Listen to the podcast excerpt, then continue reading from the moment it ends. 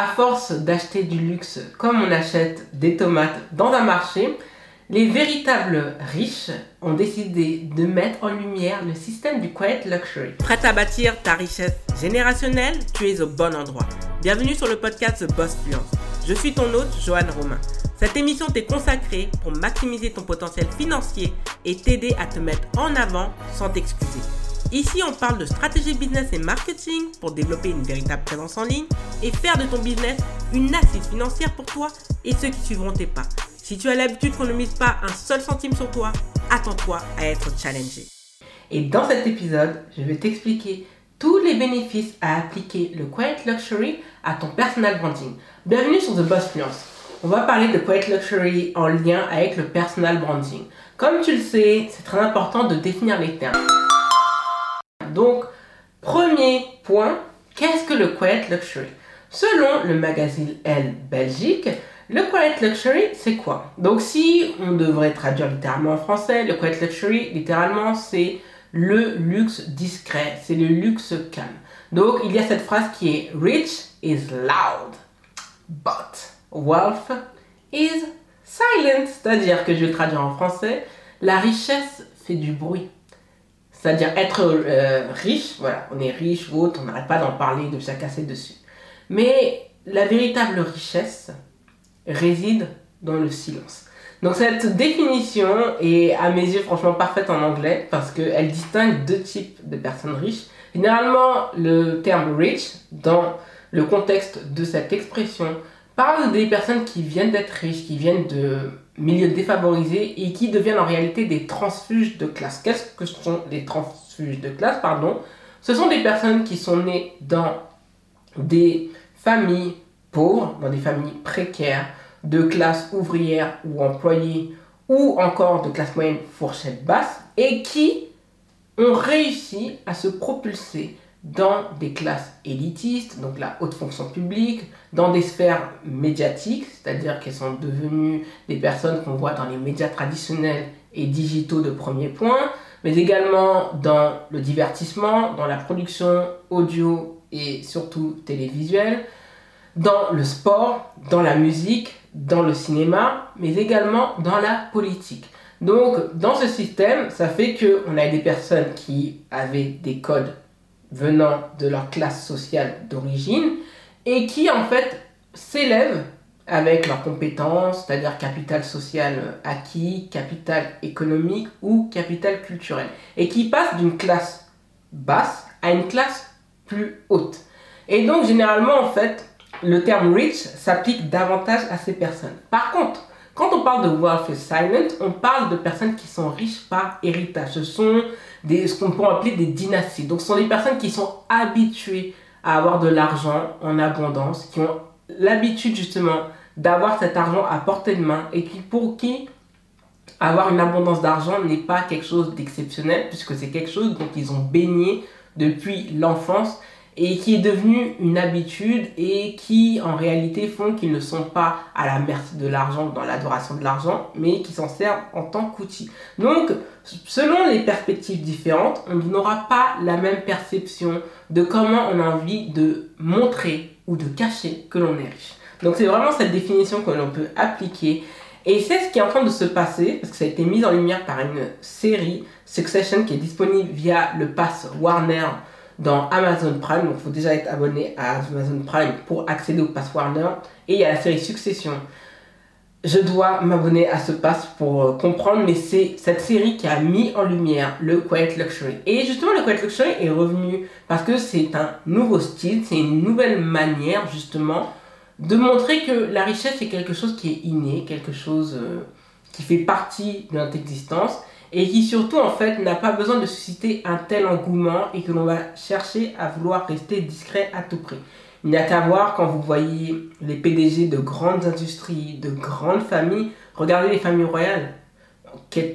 La princesse de Galles, Catherine of Wales, c'est comme ça, c'est son nouveau nom, elle va mettre du Zara, elle va mettre du pollen.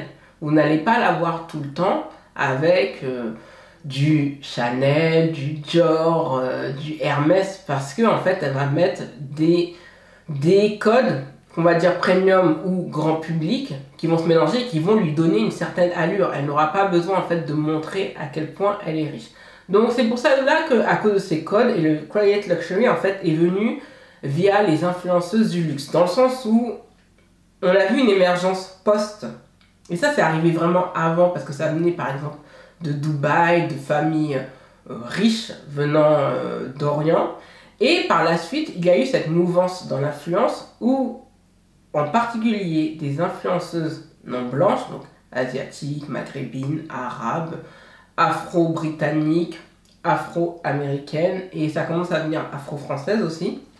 Et ce qui se passe, c'est qu'il y a eu une certaine vulgarisation du luxe. On achète, comme je le disais en introduction, du luxe comme on achète des tomates dans un marché. Et pour éviter un mélange des genres, les riches par héritage ont voulu en fait mettre en lumière une application qui fait partie de leurs codes et usages sociaux, c'est-à-dire d'avoir du luxe, mais en totale discrétion. Montrer que l'on est riche sans être riche. On le voit, il n'y a qu'à voir Mark Zuckerberg. Oui, mais les t-shirts, mais ces t-shirts, le, le t-shirt coûte quatre cents dollars pièce. Même chose pour, euh, pour le euh, C E O d'Apple ou autre. Quand vous les voyez, ils ne sont pas bardés avec les dernières montres, les gros colliers euh, euh, sertis de, de, de dix-huit mille carats, et cetera, et cetera. Donc, il y, y a eu une volonté de se distinguer. Donc là, je pense que là, tu sais ce que c'est désormais, qu'est-ce que le Quiet Luxury. Et pourquoi, en fait, j'en parle par rapport au personal branding. Le Quiet Luxury, aujourd'hui, il y a une erreur euh, des personnes qui prétendent avoir une expertise en branding, personnel, storytelling, invitent leurs clients, invitent leur audience à prendre la parole à tout prix. Faites-vous entendre, faites-vous entendre, l'important, c'est que vous soyez vu. Oui et non. Oui, parce que l'importance d'être vu et cette perception est importante. Non, parce que prendre la parole sur tout et n'importe quoi, c'est un risque. Et c'est ça, justement, que je voulais vraiment pointer en deuxième, vraiment en deuxième point. C'est l'importance d'avoir un cadre. Moi, c'est ce que je disais à mes clientes. C'est que le branding a des limites.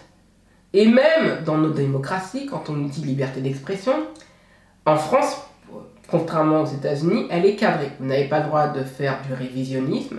Vous n'avez pas... La loi Guesso en parle justement pour éviter qu'on fasse du révisionnisme par rapport à la Shoah, par rapport à des génocides. Donc oui, vous n'avez pas... Vous avez un périmètre où vous pouvez vous exprimer, mais dans la limite de la loi. C'est la même chose pour le branding. Le branding a un cadre. Et honnêtement, moi je l'ai vu par rapport à LinkedIn, je l'ai vu parfois par rapport à TikTok. Il y a des entrepreneurs qui ratent des opportunités parce qu'ils parlent trop. Rihanna avait cette chanson que j'aime beaucoup, Talk That Talk.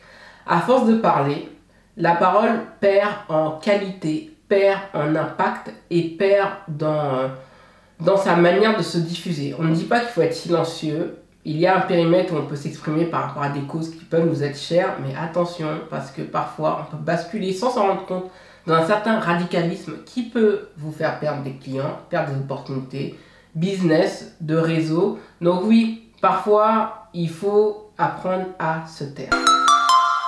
Dans le troisième point, je vais vous parler de, de quelque chose qui... On m'avait suggéré justement de m'exprimer, parce que il y avait une personne qui avait fait quelque chose sur LinkedIn, donc comme elle faisait partie de mon réseau, on m'avait incité à lui envoyer un message privé pour lui dire que voilà, ce ne sont pas des choses à faire ou autre, limite de lui faire la leçon.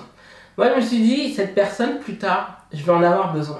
Si d'entrée, alors je suis à un stade où je ne suis une nobody, ben, provisoire bien sûr, parce que je suis quelqu'un en devenir, quelqu'un qui compte, qui, qui va compter dans les années qui suivent, dès maintenant, dès deux mille vingt-trois et plus tard, je vais perdre une opportunité parce que j'aurais ouvert ma bouche en deux mille vingt-deux. Donc, j'ai préféré garder le silence. Et j'ai compris, vous savez, il y a, il y a ce conte de Jean de la Fontaine, entre le corbeau et le renard. Le corbeau gardait son impact et son influence et son pouvoir et sa domination sur le renard tant qu'il fermait son bec. Malheureusement, il a ouvert son bec et il a perdu son fromage. C'est la même chose. Le fait de trop parler ne sert strictement à rien. Le Quiet Luxury, c'est de parler par petites touches. Vous n'allez jamais voir Bernard Arnault, président, directeur du groupe Louis Vuitton, Hennessy Moët, c'est comme c'est l'acronyme, c'est ce que représente l'acronyme L V M H, venir parler. Il parle très rarement dans les médias. On l'a vu dans une capsule avec Léa Salamé quand elle avait euh, sa petite émission culturelle du lundi soir en deuxième partie de soirée, où la dernière fois que je l'ai vu en véritable interview, c'était en deux mille vingt et un, ou plutôt en deux mille vingt, où il avait été consacré entrepreneur de la décennie. À aucun moment, il est venu parler. Il est venu s'exprimer, euh, il donne son opinion politique ou autre. Il parle que de son groupe, l'avenir de son groupe, et il a même, même dit oui, c'est très bien d'être l'entrepreneur de la décennie deux mille dix deux mille vingt, mais nous en fait on pense déjà aux horizons deux mille trente, deux mille quarante, donc on a une vision. Selon la catégorie de votre branding, de votre positionnement, si vous avez un branding populaire, il faut parler, il faut parler, il faut parler, il faut parler limite à tue-tête. Si vous avez un positionnement, positionnement pardon, premium, il faut parler, mais vraiment un peu moins. Il faut, faut s'exprimer, mais il faut modérer sa parole. Et le positionnement haut de gamme luxe demande une certaine discrétion et une autre manière de s'exprimer. On s'exprime par le mot, les mots, le copywriting, par l'image, donc le branding visuel, et parfois par le son, quand on a la maîtrise de ses propres médias. Mais oui, il y a différentes manières d'exprimer sa parole, mais le Quiet Luxury, comme il est positionné haut de gamme, luxe, il demande une maîtrise du silence absolument importante. Et si tu souhaites, justement, bien sûr, on veut trier les clients, on ne veut pas avoir des clients, il y a une catégorie de clients qu'on ne veut pas servir. Mais il y a des clients qu'on souhaite attirer et qui parfois, en fait, n'aiment pas que certaines personnes s'expriment sur tel ou tel sujet. Et c'est ainsi que parfois, on se retrouve à des clashs, à des débats qui peuvent paraître inutiles, et on va être labellisé. Parce que le branding, c'est une question de labellisation. Et la labellisation, c'est une étiquette. C'est comme un tatouage qui est sur votre peau et que vous aurez du mal à enlever. D'où l'importance de savoir quels sont les périmètres, les champs d'opinion où je peux m'exprimer sans que cela mette en péril mon personal branding et donc mes business. En dernier point, par rapport au Quiet Luxury et pourquoi l'appliquer, parce que il n'y a pas de raison d'exprimer des opinions politiques. Aujourd'hui, vous êtes à ce stade de votre business, vous ne savez pas où vous allez atterrir dans six mois, un an, deux ans, trois ans. Et parfois, il y a des opinions que publiquement vous avez voulu partager parce qu'on vous amenait à les partager ou vous vous sentiez motivé à les partager. Et le problème, c'est que vous avez exprimé ces opinions et ces, ex- et ces opinions vont vous fermer des portes. Vont vous fermer des portes par rapport au fait que vous avez mal parlé à certaines personnes que vous pensez être plus petites que vous en, un, en impact puisqu'elles n'ont, elles ont moins d'abonnés que vous, elles s'expriment peu, elles n'ont pas de business, donc elles ne sont pas légitimes parce qu'elles ne sont pas là à piailler. Pourtant, et je le dirai toujours, les réseaux souterrains seront toujours plus puissants que les réseaux émergés. Vous ne savez pas qui est en capacité d'accéder à votre parole, qui peut lire vos articles blog, qui peut écouter votre podcast. Et donc, la maîtrise de sa communication demande un tempo où parfois vous devez vous exprimer uniquement dans un but de valoriser votre expérience, vos entreprises et là où vous pouvez vous exprimer parfois à titre personnel. Mais il faut toujours savoir jauger pour éviter que sa parole soit prise, ne soit pas prise en compte et surtout émette une opinion qui en réalité est contraire au message que vous souhaitiez diffuser. Donc c'est pour cela que sincèrement, je t'invite, toi qui m'écoutes en podcast, toi qui me vois en podcast, à modérer ta parole. Moi j'ai pris cette décision et je m'en expliquerai dans une vidéo YouTube, l'importance et pourquoi j'ai supprimé Twitter. Parce que parfois, on ne se rend pas compte que certaines paroles dites, même si je n'ai jamais tenu de propos antisémites, négrophobes, anti-musulmans, euh, L G B T Q A plus, phobes ou autres, vous ne savez, vous ne savez pas sur qui vous pouvez tomber. Twitter, c'était un formidable outil, mais j'ai compris que, certes, c'est très bien pour la veille, mais c'est destructeur pour la marque personnelle et destructeur pour les opportunités professionnelles. D'où l'importance d'apprendre à se taire. Il n'y a rien de mal à se taire. Il faut faire vœu de silence. Et il faut regarder. Moi, je prends les Quiet Luxury, par exemple. Pour moi, ça a toujours été quelqu'un comme Beyoncé. Même une Rihanna qui s'exprimait vraiment beaucoup au début. Une fois, moi j'ai vu la bascule en deux mille dix-sept parce qu'une fois qu'elle a commencé à intégrer le groupe L V M H, parce que euh, Fenty, son écosystème, en tout cas Fenty Skin et Fenty Beauty appartiennent en grande partie à L V M H parce que c'est l'incubateur beauté Kendo qui l'a créé pour Rihanna. Elle a commencé en fait à s'exprimer de moins en moins, à publier également de moins en moins de photos et à être beaucoup plus discrète sur sa vie personnelle. Donc le Quiet Luxury aussi, c'est accepter de donner des miettes publiquement et de garder le gros steak pour soi. Beaucoup vont, vont me dire, oui mais Joanne, euh, si on donne pas le gros steak, les gens vont pas s'intéresser à nous.